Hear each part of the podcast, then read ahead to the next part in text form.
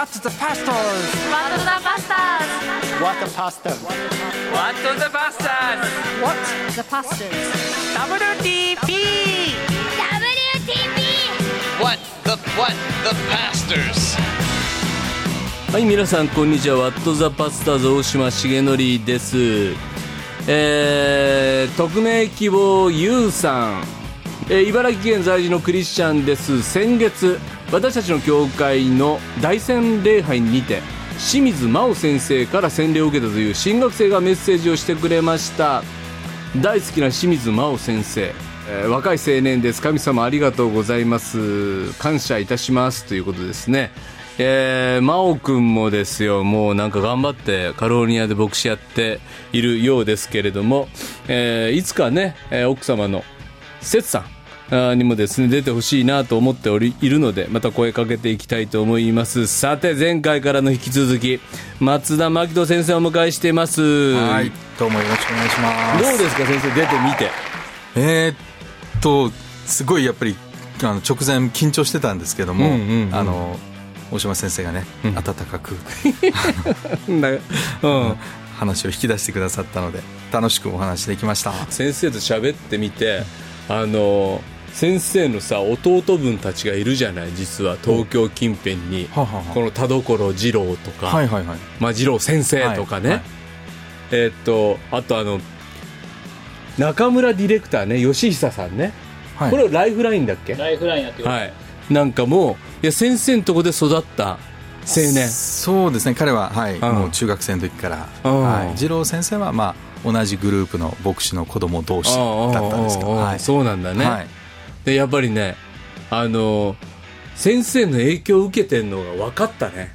へえ、なんですか？うんなんか分かる、茶色い革ジャン着てました。茶色の革ジャン着てた。みんな。いやーあのおいしいやんっていうですね、はい。森の中のカフェがあって、えーそこにもライフラインの取材があったっていうふうにそうなんですね。先生も出て？はい、少し出てると思います。うんうんはい。うん。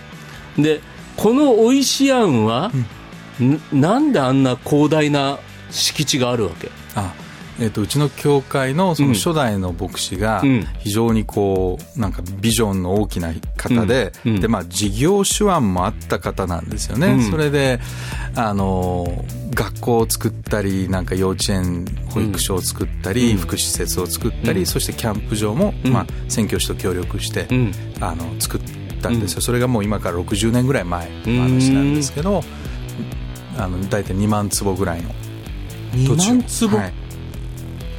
2万坪ってどれぐらい？どれぐらいなんでしょうね。東京ドーム何東京個ドーム何個分だっいっけかな。ぱいあるよねとりあえず、はいはい、2万坪の土地を持っている教会ってすごいね、はい、最初2万1000坪。であのダムのあのダム湖の湖畔にあるんですけあどダム湖がちょっと広がった時にああの水没してああの1万8000坪にはなってるのかな、あああうん。ですね。はい。じゃあ結構ダム湖も見える？見えますし景色も綺麗で。遊べたりとか、はい、ボート乗ったりとか釣りをしたりとか。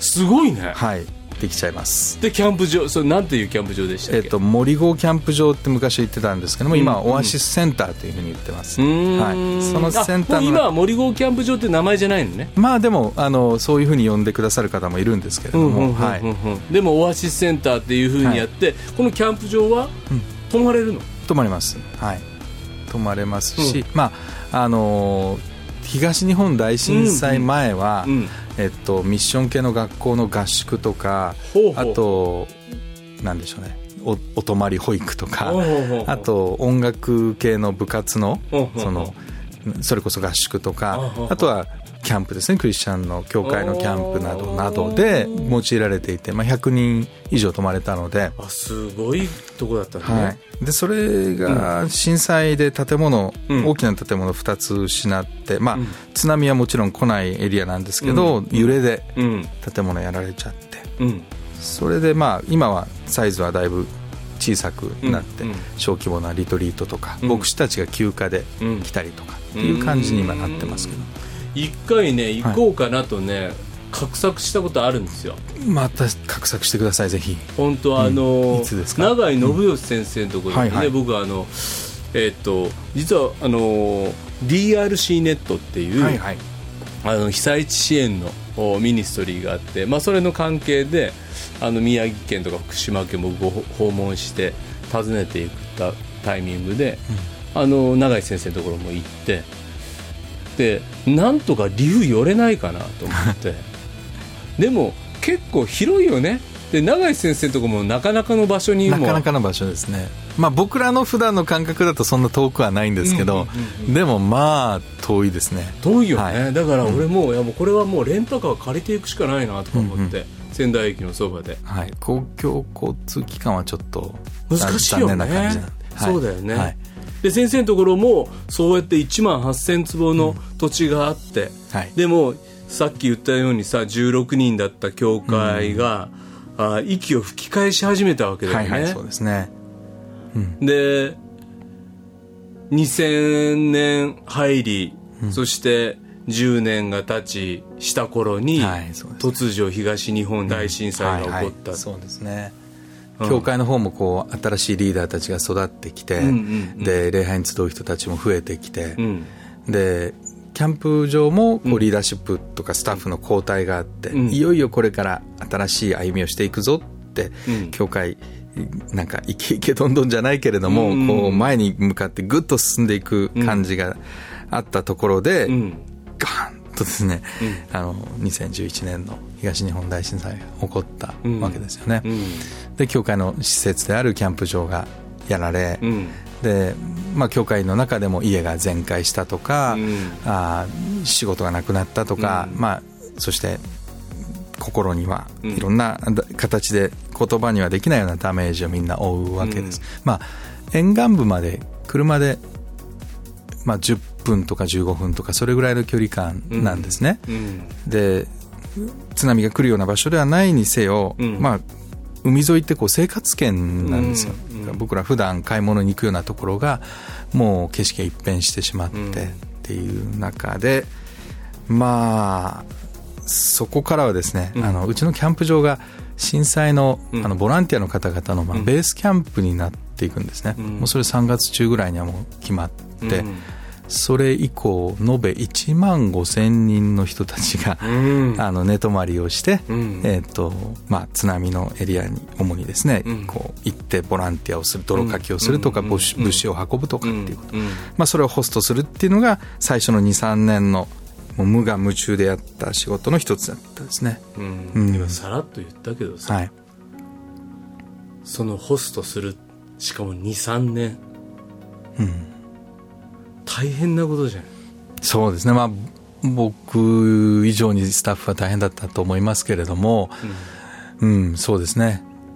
そのホストをするのが一つの仕事だったけど、他にも山のようにやることがあったし、まあ何が辛かったかっていうと、ううんん、それも一つ、一言で言うのは難しいんですけども、一つ思い起こすのは、うんあの、津波で瓦礫の山になっているところに何回もいろんな人たちを案内するわけですよ。特に僕の場合は、こう、現場のスタッフというよりは、教会の代表、キャンプ場の代表として、いろんな視察の方々とか、海外に、うん。日本国内、いろんな方々をお迎えして、最初のね、1年間で視察だけで200組あったんですよね。うん。その、ボランティアとは別に。うん。でそれ全部ご案内して、キャンプ場はこういう歴史です、教会はこういう背景です、説明をして、っていうのをやったんですけども、まあ皆さんここぞという場所で記念撮影を撮りたいわけですよ。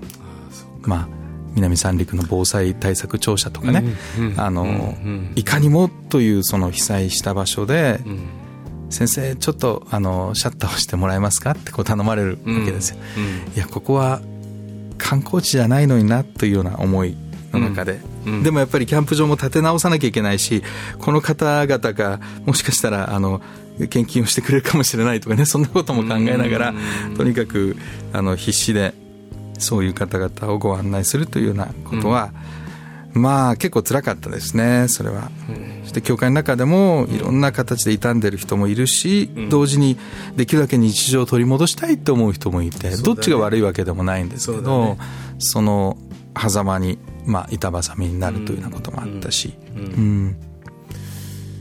あのーなんていうのかな。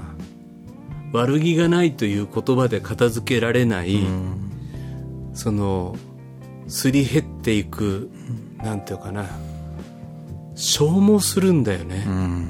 そうですね。で僕はその時刑事系の働きしてたので、まあ、やがてちょっとお盛岡の方宮古の方に、はい。えー学生卒業生を送り出していく中で、やっぱり初めて来る人とか、あるいはまあ団体の代表だよね先生が言うように、はい。やっぱり視察、そしてその働きを説明する、ある意味同じ言葉を、同じ説明をするけれども、人によっては全く違う顔で、まあ、聞いてない人もいるし、はい。しかも写真撮ってっていう、この場所の意味わかるかとか撮ってる俺が今どう思われるか、だって後ろ通る人たちは先生の生活圏内の人だし、はいそうですね。うん。あの牧師何やってんだっていうことだって起こるじゃない、はいはい。そうですね。そこに起こるリスクとかさ、うん。それをやってでもお迎えしている労力みたいなことを想像しないうん。言葉はさ疲れるよね。虚しいね。そうですね。いや何時に行きますって 言ってたのがあの何時になっても来ないとかね。前回の話とはまた違うんですけれども、うんやっぱり来るはずが来ない来ない来ない、うん。連絡もつかないって言って2時間遅れでやってくるとか、うんうんでもまあなんか支援してもらってるし何も言えねえみたいなそんな感じもあって、あお疲れ様ですって言ってまあ同じ話をし始めるということもありましたし、ううん。んそうだよね。俺ね、だから「パッション5」終わった後、先生と、まあ働いてる場所違うから、なんかあの見かけることはなくなったけどでもいわゆるその SNS 特にあの時フェイスブックでどこに何が必要かっていうことをやり取りがあそこで一気に広がったところあると思うね。ねはい。顔の見えるところで、そこで先生の顔を再び僕は見るようになるんだよね、でもそこで先生がね疲れ切って倒れたっていうことをそこでも耳にして、そうですね、それがまあ2013年から14年にかけてが一番ひどかった時ですけれども、まあちょっとね体調がおかしくて喘息が出てきてでまあもともと多少あるんですけどもそれがすごくひどくなって、うん。で薬でも抑えることができなくなって、で主治医の先生に相談したらちょっと単なる喘息じゃないかもしれないってうん。いろいろこう聞かれたんですよね。でまあお医者さんの結論としては心因性の、まあ多分心身症というような状態だと思うので、休養緊急的に取らないと、うん。長く後悔するようなことになりかねないよっていうふうに言われて、ちょっと怖くなって、急遽休みを取る、うん。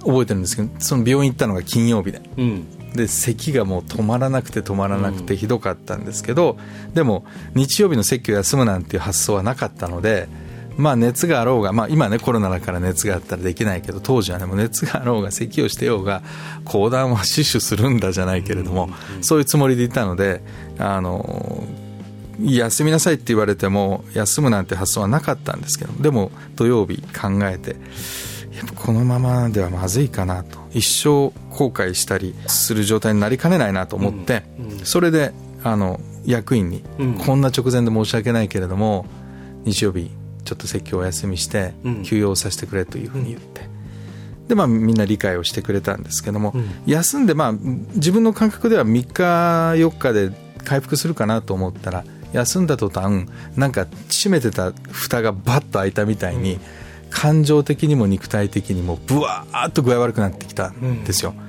でまあ黙ってても涙出てくるし咳も止まらないしで急に恐怖感感じたりとかでも人と会うのも怖くなっちゃって、で覚えてこうあのダイヤルすることができたその電話番号実家の番号とか思い出せなくなったり、簡単なその道順とかも思い出せなくなったり、もうそんな状態。うん。で怖くなりましたね。自分が崩壊していくって、うん。このままもう自分ダメになるなって思った。うん。のが2013年の半ばぐらいですね、うんそれはもう体の方がサインをもうこれ以上うん。本当に限界だよっていうふうにそうですね。先生はさ仕事作ろうともしてたじゃんそのはい2年間の中で、はいはい。結構そのリフとなんだっけ？なんか、えっと、南三陸うんのなんか。産業を作ろうみたいな、はいはい、そうですね。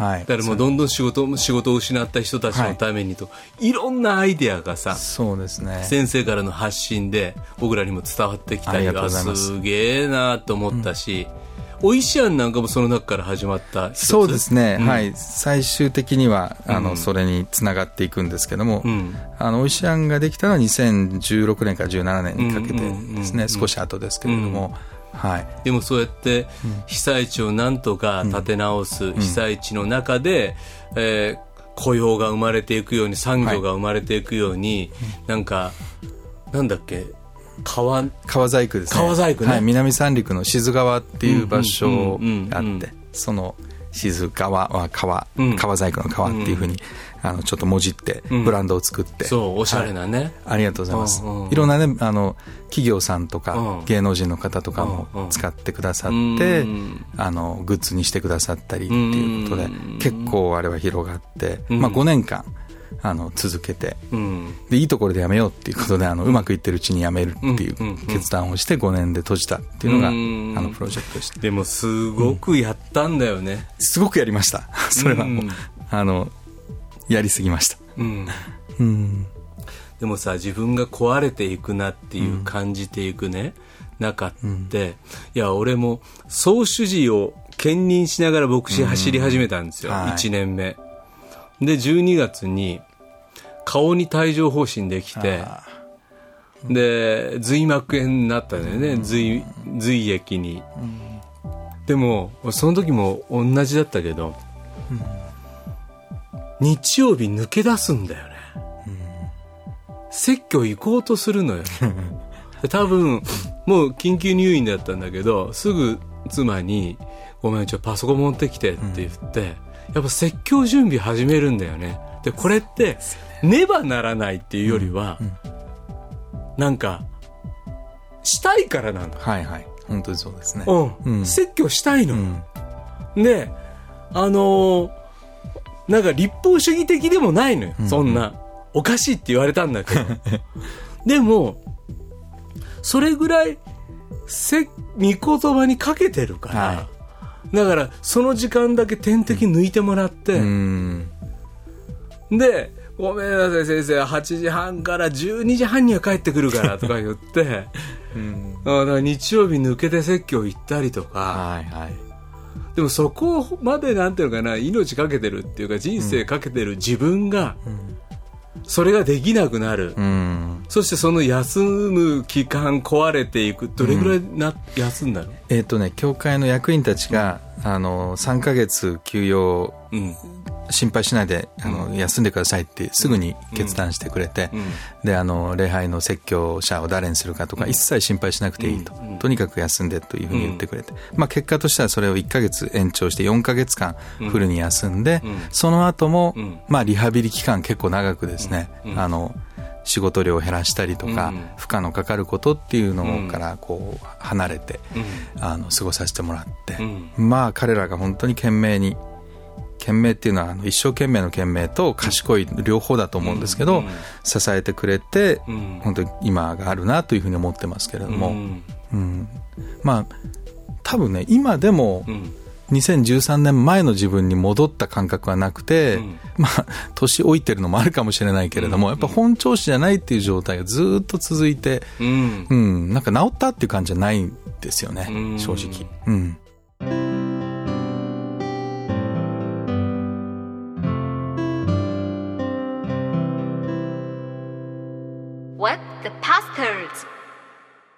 どういう状況がその最初始まって、そしてリハビリに入っていくときに、あちょっと戻れるかもなっていうのってどんな感じだった？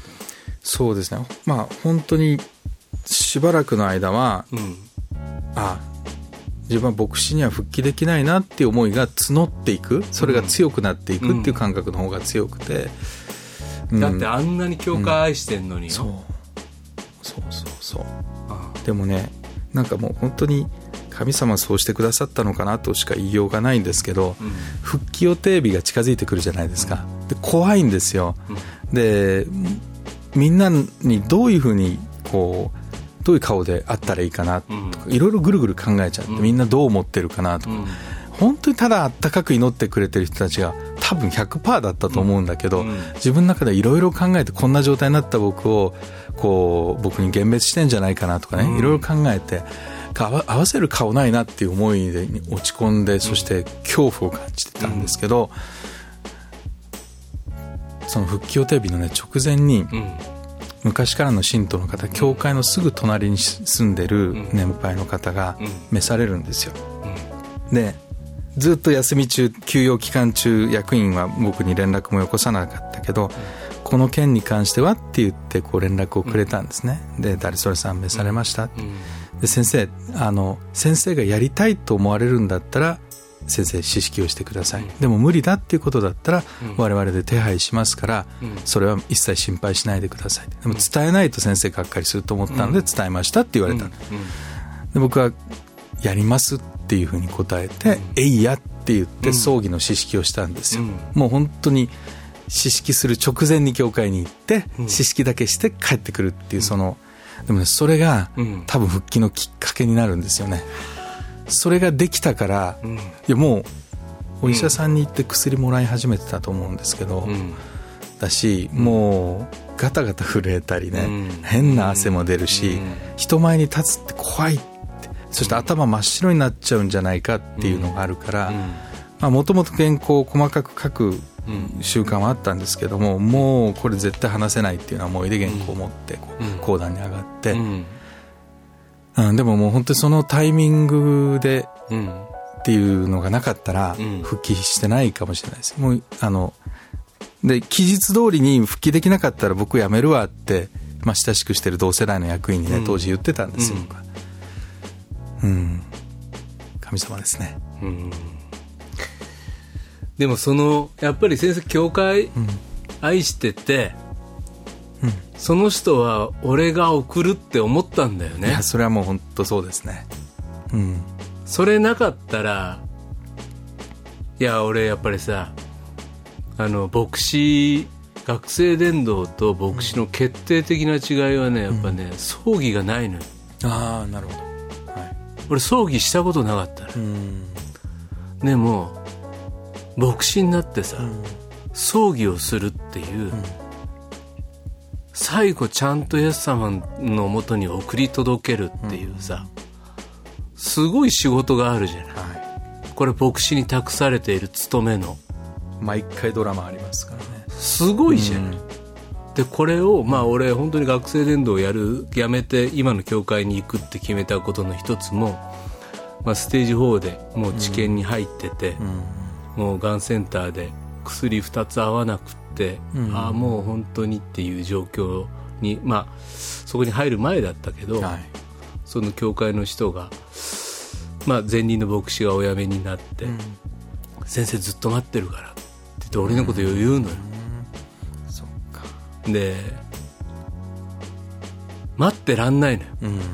だって俺刑事の総主事になったばっかりだったから、最初のタイミングではちょっと今あのお受けできないって言ってるんだけど、でもそのお間ずっと2年ぐらい「先生俺ずっと待ってるからね」って言うんだよね、あ俺この人待たせらんないって思ったで俺この人の葬儀は俺がしなきゃいけないって思った。んだ、うん。でそれが俺刑事系辞める最大の理由なの。あそうですか。うん。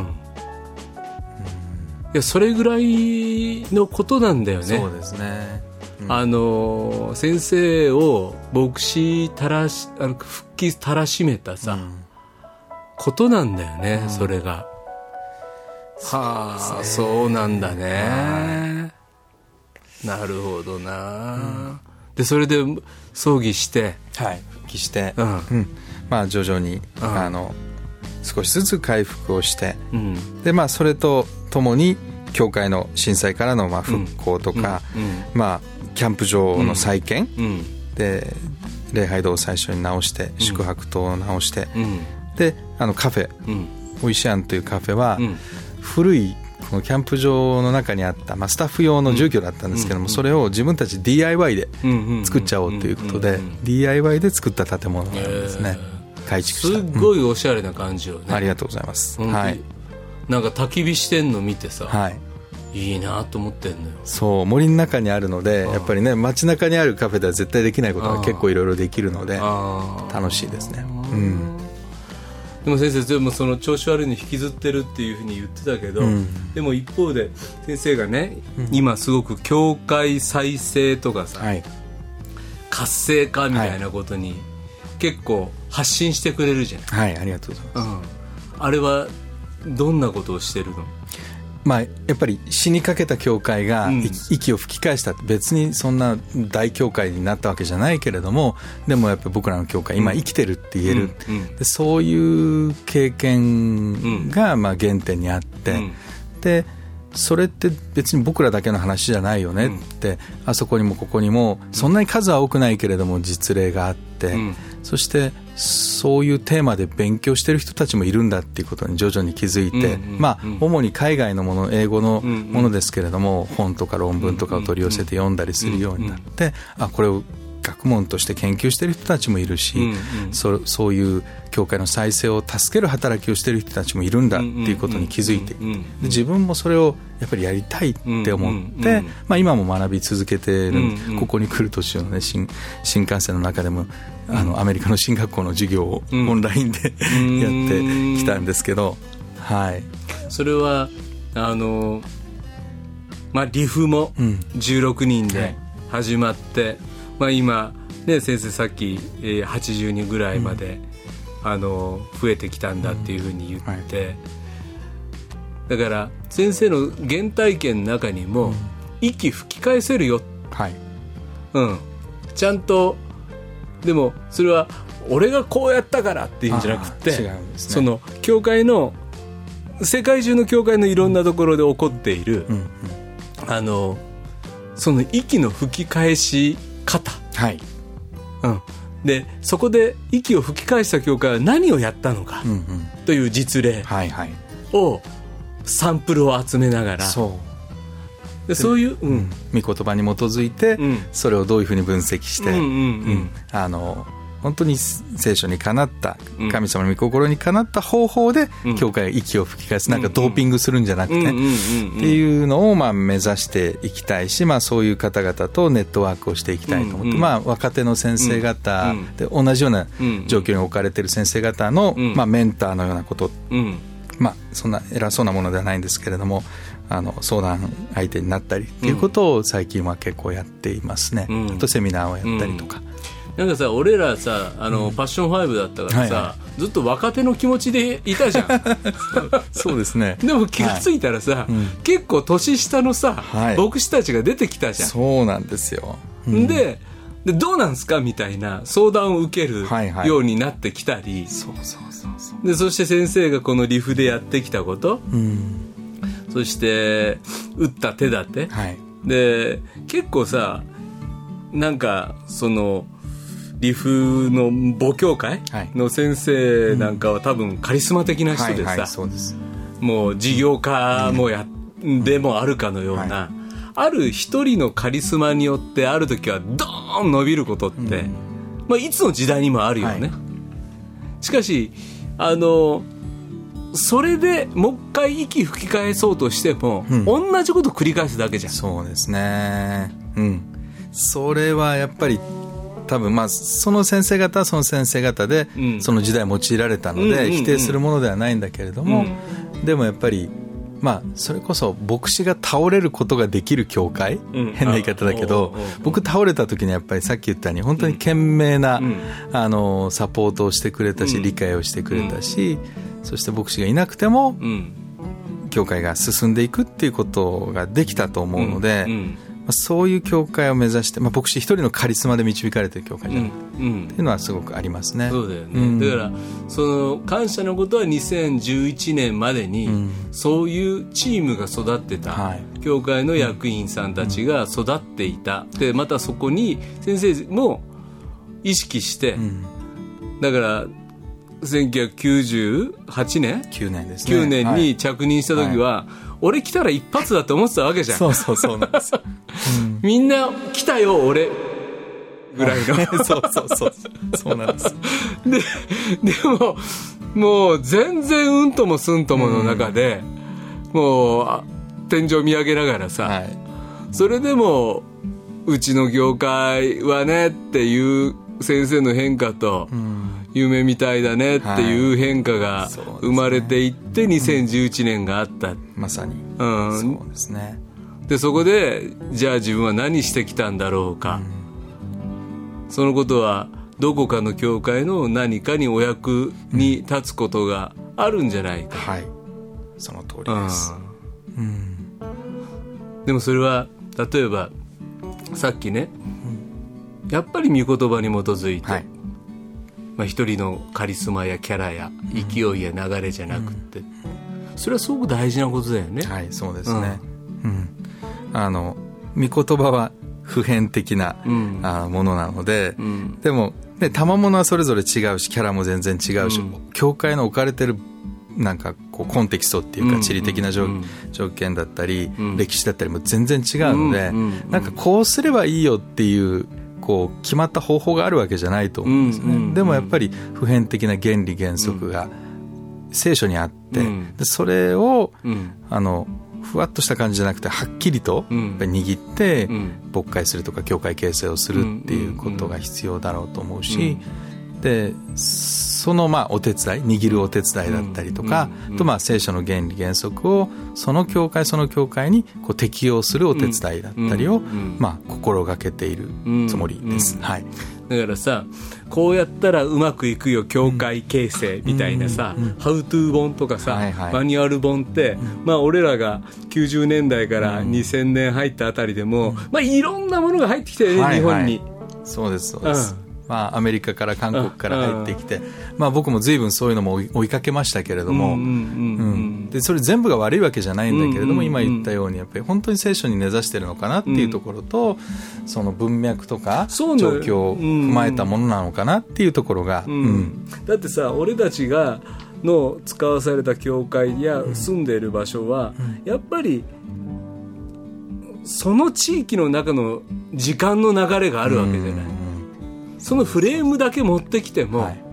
やっぱりちゃんと柱が立たないっていうか,、だからそういうでもうまくいかないななんでだろうかなって、それは教会悪いんだよとか、いやそれは牧師が悪いんだよとか、結局誰かのせいになったり、何かのせいになったり、いや日本はもう悪霊の国だとか言われてなんか帰っていく宣教師たちいたりすると、もう悲しくなるっていうか、いやそういう言い方ないじゃんっていうか、でも俺たちはこの地に建てられた教会を愛して生きていく、そこに召されたキリスト者として牧師として群れをね、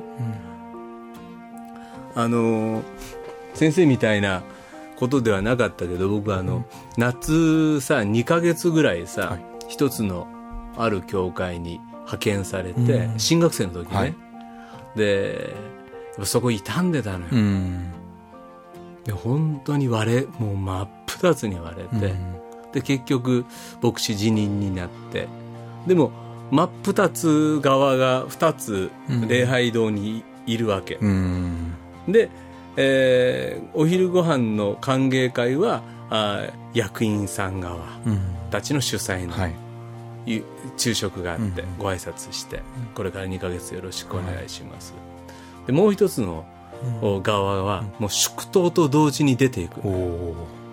で先生夜お待ちしてますって言って 歓迎夕飯会があったわけ。すごい。でどちらの話をお聞きしたりしながらも、あのそうですねって言えないっていうか、ん。はい。大島先生は僕らの側に立った、うん。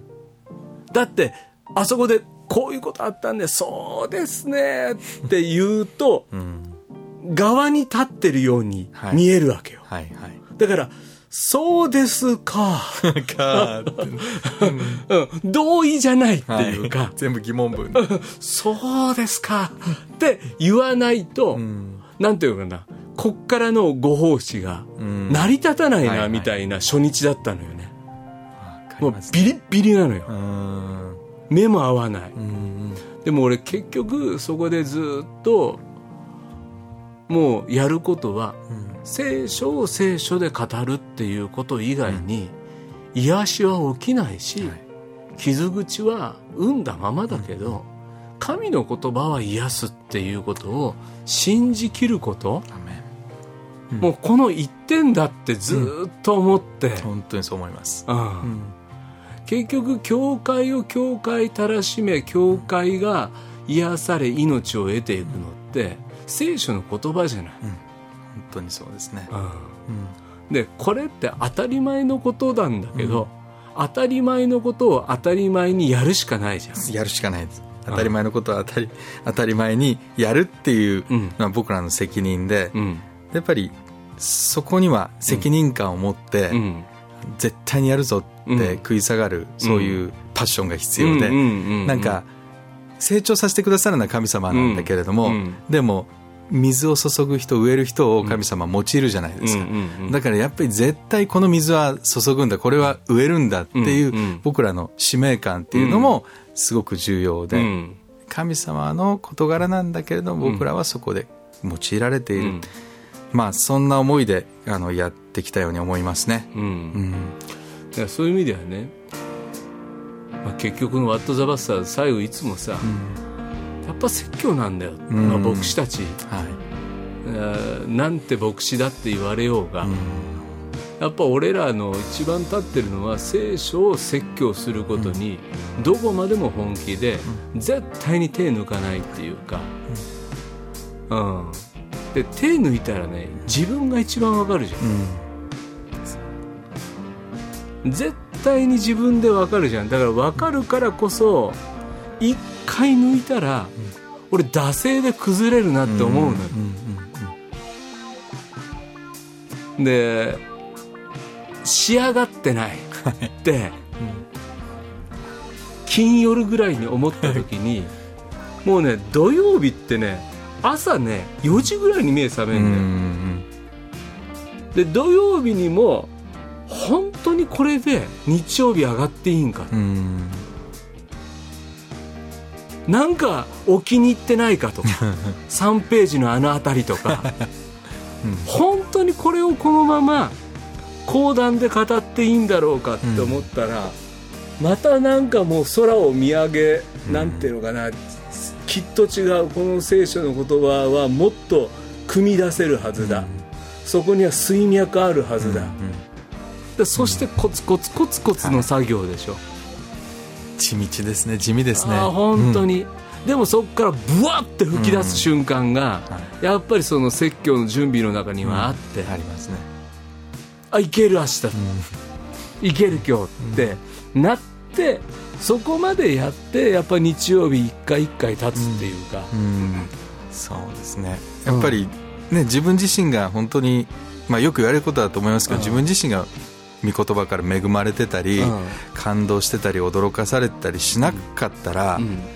そういう人が語る説教ってつまんないじゃないですか。ね、なんかうちのカフェのメニューとかも、むちゃくちゃやっぱりこだわって作るんですけど、やっぱりスタッフたちがみんな驚いたものしか出してないって、でそれ大変なんですけど、うん商売的には結構、あのそれって難しいことだったりはするんですけど、でもやっぱりそこ妥妥協したくないっていう思いでうん。やっていて、うん。まあ、そこにも通じるんだけど、やっうんぱり御言葉ってすごいから、神様ってすごいから、うん。それに驚いた状態で講談に立ちたいっていつも思ってて、でもそれなんか神様インスタントに驚かせてくれないので、うん結局先生言われたような地道なうん。御言葉との格闘っていうのをし続けるしかないっていう。うんうんで出すじゃんそれをね、うん。そしたら顔がさどんどん動いていくじゃん、うん。表情がね、はい。うまいよねってこっち思ってる、うん。あと10分後ぐらいに、これが起きそうに、す行くからねってこっちは思ってる。でもまだ向こうはそのつもりじゃない、うんうん。でそこに精霊なる神が働かれて、うん。本当にうわっっていう感動が聴衆の中で起こっていく様をさ、一番目の前で見れるって、はい。すごいいい仕事だそう本当に幸せなことですよ。俺だから日曜日本当ねアドレナリン出てね、はいはい。眠れないのよ。わかります。めちゃくちゃわかります、だから俺本当にねなんかに月曜日とか本当使い物になんないよ。ちゃんと寝れてないしね。だから月曜日の方にむしろ次の週のぜ説教準備始めちゃって、はいはい。火曜日オフにするとか。あ同じですね。あ本当。はいはい、うん月曜日状態が悪すぎて、うん休みにするのもったいなくて。そうそうそうそう火曜日ちゃんと休む、ん月曜日は。はい。うん。ですね。うん。でもその先生ね教会活性、あの、はい。再生はい。の中であのーやりながらね、あ息吹き返したなって思う教会のお手伝いして、はい。こんなことあったよってのはある？いやうんとある牧師先生が、うん。うん。まあ僕よりも一回りぐらい若い先生かな、ん。あの長い歴史のある教会に着任して、うん。でやっぱりいろんなことにチャレンジするんだけれども、うん。なかなかこうのれんに腕押しじゃないけど、ううんまくいかないっていうことで、あることがきっかけで僕のことを知ってくれて、うん。ちょっと会ってもらえませんかって言われて、あのもう遠いんだけど仙台まで会いに来てくれて、うん。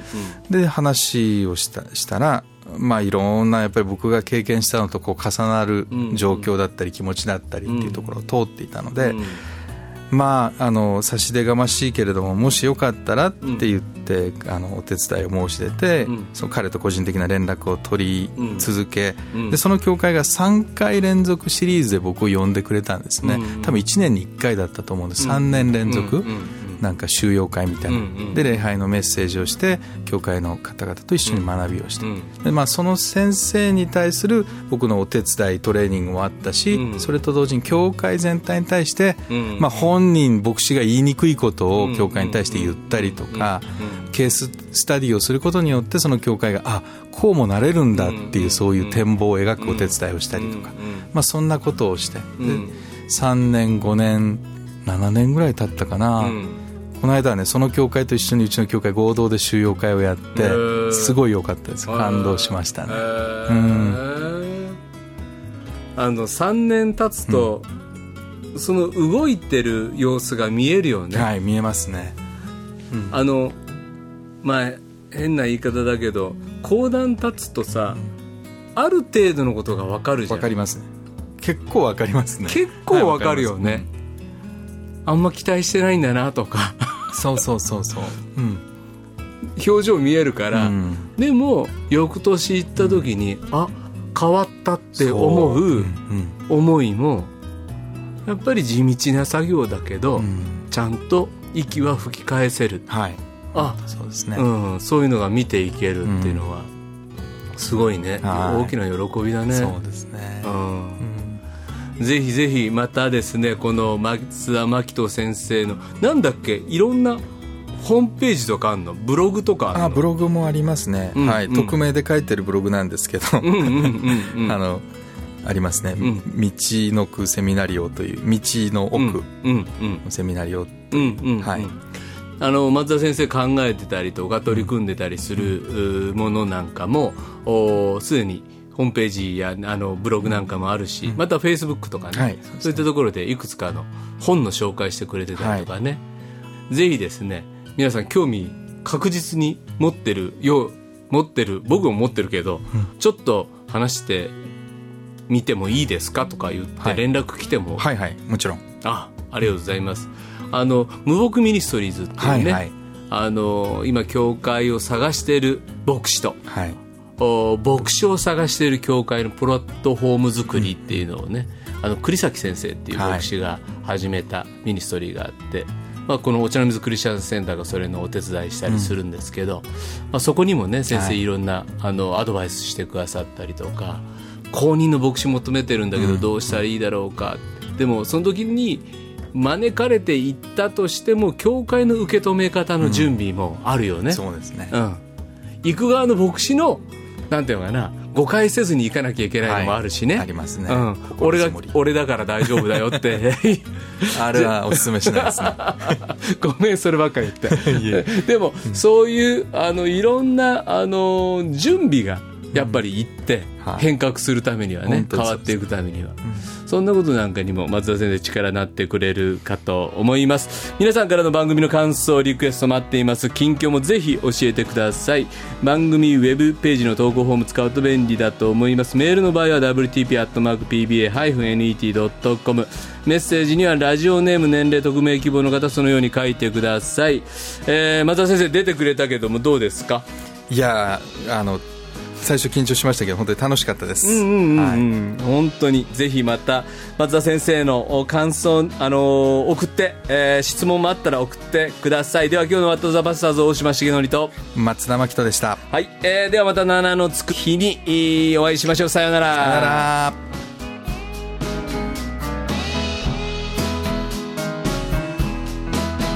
この番組はラジオ世の光テレビ「ライフライン」でおなじみの TBA 太平洋放送協会の提供でお送りしました。